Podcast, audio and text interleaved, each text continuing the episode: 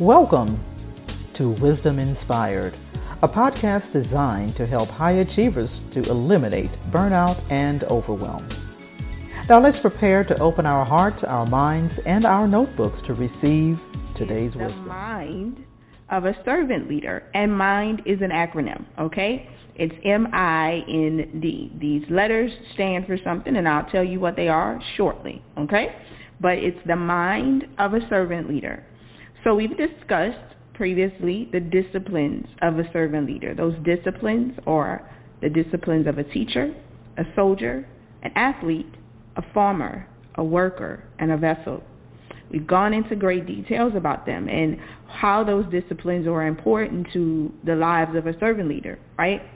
Well, we also talked about identifying the qualities or character traits that are born through those disciplines right? As those disciplines are developed in us, there are qualities that are formed in us. And those four qualities are the quality of pursuit, the quality of fight, the quality of laying hold, and the quality of keeping. So, as we get into today's topic, the mind of a servant leader, it was important for us to review and understand because as disciplines are formed, we find qualities that are being developed in us. And finally, the end goal is the transforming of our mind. Our mind is being transformed as we develop these disciplines and as those qualities that are given birth as a result of the disciplines in our lives as servant leaders. So I also, before I go in and reveal to you what the acronym is, I want to read some of our background scriptures just to bring you up to speed today. Okay? So quickly, I'm going to read 1 Timothy chapter 6, verses 11 through 12. It says, But as for you, O man of God, flee from all these things. Aim at and pursue righteousness, right standing with God, and true godness, goodness, sorry godliness, which is the loving fear of God, and being Christ-like, faith, love, steadfastness, which is patience, and gentleness of heart. Fight the good fight of the faith. Lay hold of the eternal life to which you were summoned and for which you confessed the good confession of faith before many witnesses. Now I want to read 2 Timothy chapter 2 verse 15. It says, Study and be eager to do your uttermost to present yourself to God approved, tested by trial, a workman who has no cause to be ashamed, correctly analyzing and accurately dividing, or rightly handling and skillfully teaching the word of truth. And I'm going to read 2 Timothy chapter 2, verses 22 through 25.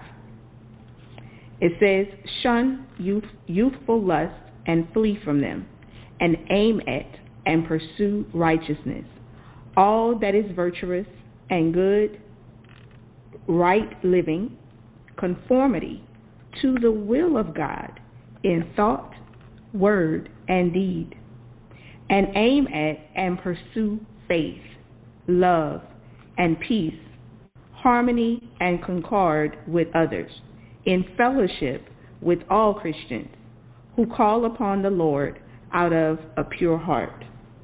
But refuse, shut your mind against, have nothing to do with, trifling, ill informed, unedifying, stupid controversies over ignorant questionings for you know that they foster strife and breed quarrels. And the servant of the Lord must not be quarrelsome, fighting and contending. Instead, he must be kindly to everyone and mild tempered, preserving the bond of peace. He must be a skilled and suitable teacher, patient and forbearing, and willing to suffer wrong. He must correct his opponents with courtesy and gentleness in the hope that God may grant that they will repent and come to know the truth, that they will perceive and recognize and become accurately acquainted with and acknowledge it. So, Hopefully, you'll go back and study those more for yourself, but I wanted to make sure we got those into our hearing so that as I go in to reveal to you the mind of a servant leader, you can pull from these scriptures to see where I'm going. All right? So, the mind. The mind of a servant leader, as I said, is an acronym that stands for our motives, our intention, what we nurture, and the decisions we make. This is important because as the qualities are perfected, how do we identify? How do they show up in our daily lives? Right? How do those qualities of being a fighter, of what we pursue, of laying hold and keeping show up in our lives? Well, they show up through our motives. They show up through our intentions. They show up through what we nurture, and they show up in the decisions that we make. So our motives in line with what we pursue. The thing you pursue typically is what's going to be the fuel for what motivates you. If you're whatever your aim is, whatever your uh, move towards, has to be or always is alignment with the thing that you are actually pursuing.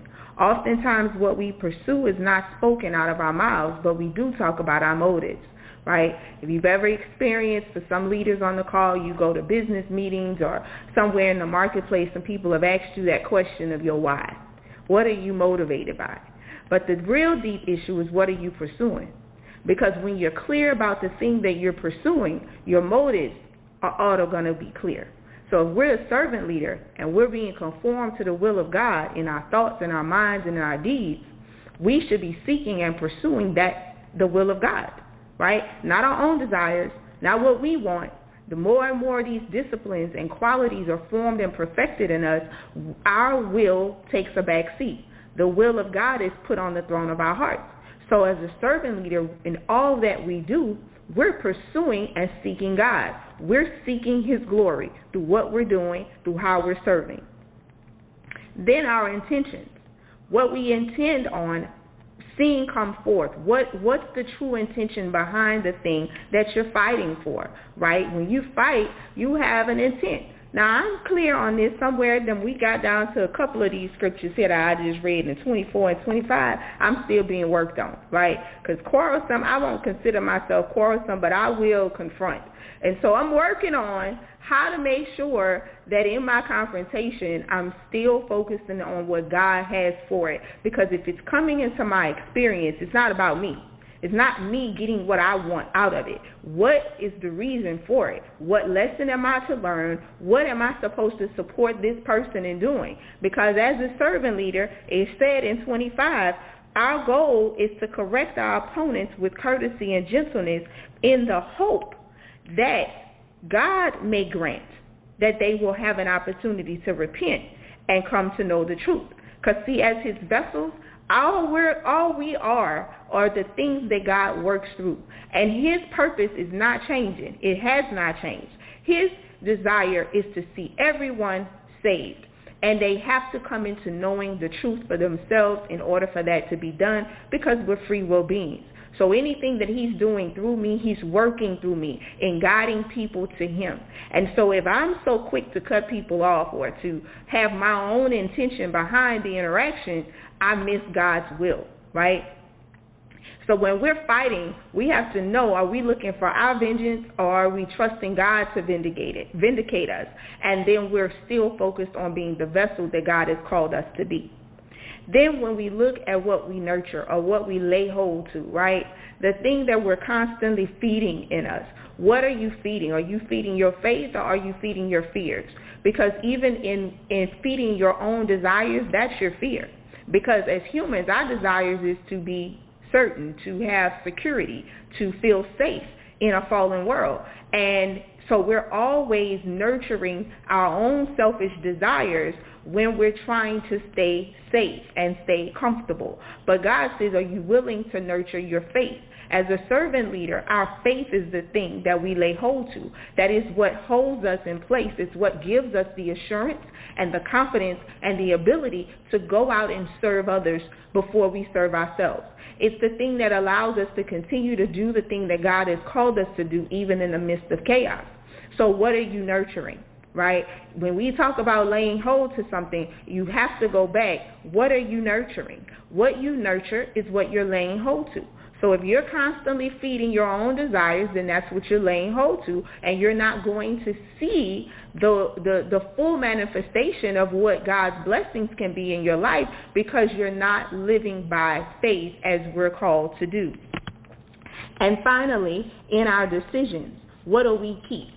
What are we keeping in our experiences? What are we keeping as a part of our lives? What are we keeping as a part of the things that we know we need to do?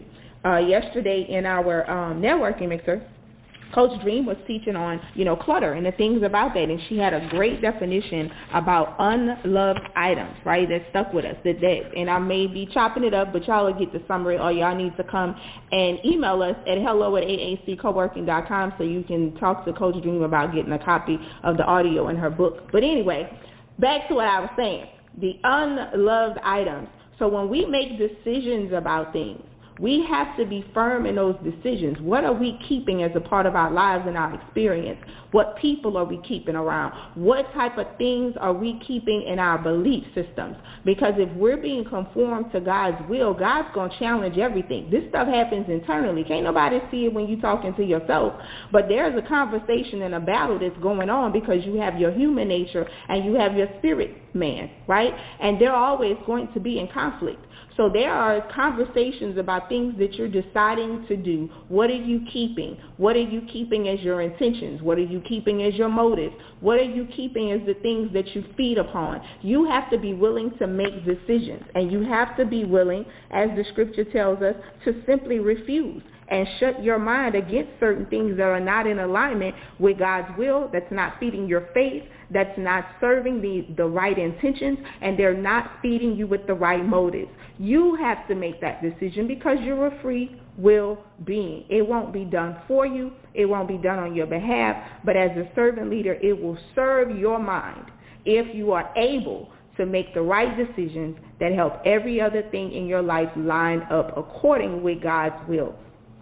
So in closing, I did wanted to share one more scriptures that I wanted us to help close us out to understand this whole part about the mind.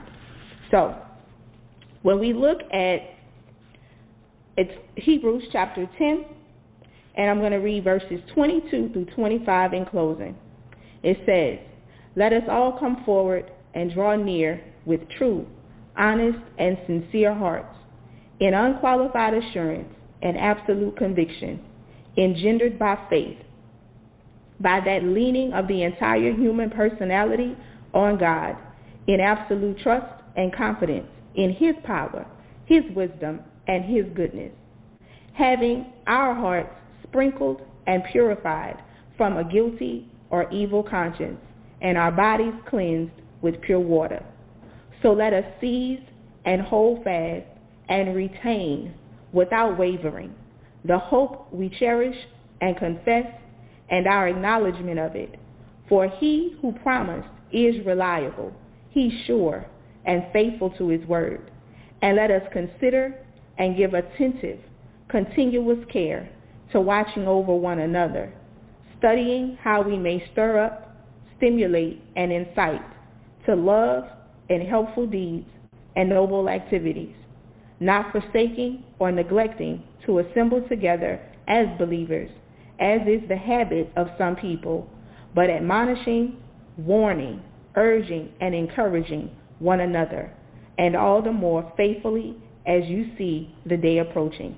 So, I hope today's wisdom has inspired you, encouraged you, challenged you, equipped you to go about your day with intention and authenticity, ensuring that as a servant leader, you are in alignment with God's will for your life. I hope you enjoyed the episode of Wisdom Inspired that was brought to you by the AAC Co-working Community, a virtual community designed to support female entrepreneurs, business owners, and freelance professionals. For more, go to wisdominspired.net.